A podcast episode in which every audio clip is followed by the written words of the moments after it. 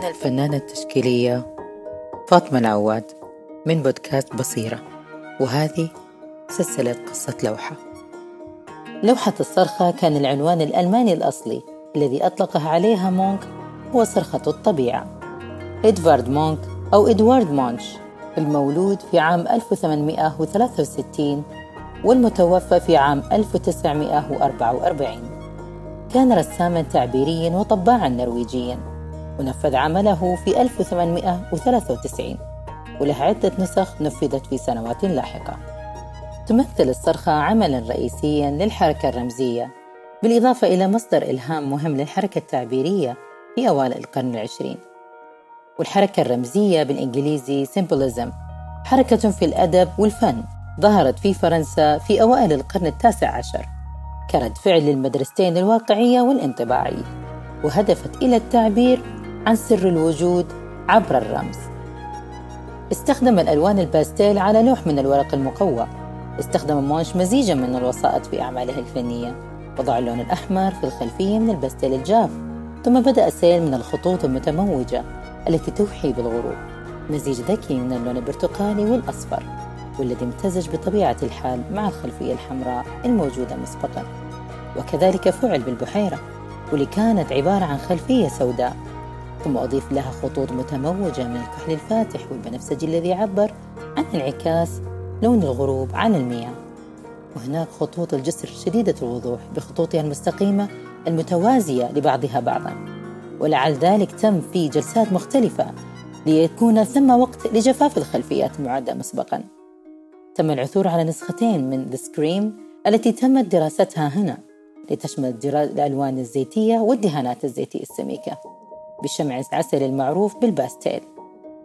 تم رسم النسخة الأصلية عام 1893 باستخدام الزيت والحرارة والباستيل على الورق المقوى.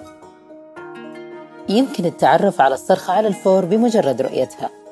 فالسماء تحوم بظلال من الأحمر والأصفر على شكل خطوط متوازية والوجه المشوه والقلق في المقدمة والفم المتجمد مفتوح على مصراعيه ينطق ما يمكننا تخيله فقط. على أنه صوت محزن تقشعر له الأبدان.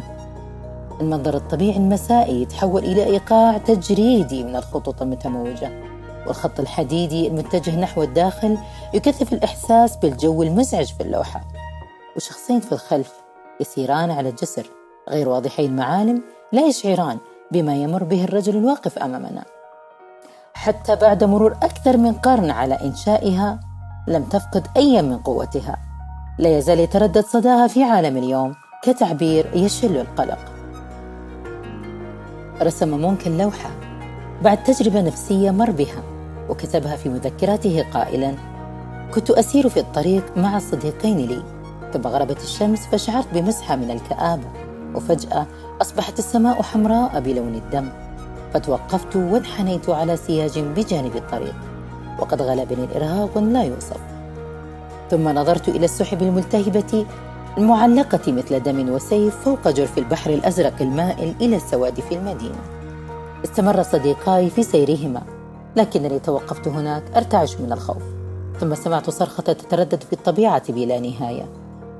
تبرز هنا معاني الرعب والخوف الشديد والأمن النفسي والوحدة بشكل مكثف وإبداعي مؤثر.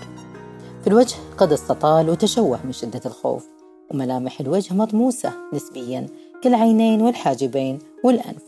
وأما الفم فهو مفتوح ويصرخ والعينان شخصتان بشكل مبالغ فيه واليدان تغطيان الأذنين.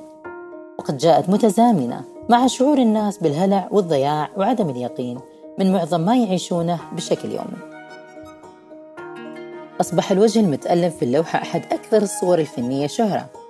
إذ عبرت عن مخاوف الحياة الحديثة وصعوباتها لمن خرجوا من براثن الحروب تحيط بهم الحيرة والخسائر حيث ينظر إليه على أنه يرمز إلى القلق بشأن الحالة الإنسانية. كدليل على شهرتها تم بيع نسخة عام 1895 ذات ألوان الباستيل على لوحة مقابل 1020 مليون دولار أمريكي في مايو 2012 وهذا السجل جعلها أغلى عمل فني تم بيعه في المزاد في ذلك الوقت. ما كانت هذه النسخة الوحيدة فقد قام مونغ بإنشاء عدة نسخ لهذه اللوحة وكانت منها النسخة الأصلية التي رأيناها 1893 والنسخة الثانية 1893 أيضا والثالثة 1895 والنسخة الرابعة في 1910 يحتوي المتحف الوطني في أوزلو بالنرويج على واحدة من أهم مجموعات اللوحات في العالم لإدوارد مون بما في ذلك الأعمال الشهيرة مثل الصرخة. هذه الأعمال متاحة للجمهور في المتحف الوطني في الختام يمكن القول بأن لوحة الصرخة يمكن تكون لوحة بسيطة في شكلها ولكنها تركت شعور عميق بالتساؤل بالبحث محاولة معرفة سبب رسم لوحة من هذا النوع في ذلك الزمن. تركت في قلوب الناس وعقولهم صورة لا تنسى. كانت هذه قصة لوحة الصرخة. أتمنى أنها تكون قد نالت على استحسانكم ونراكم بكل خير.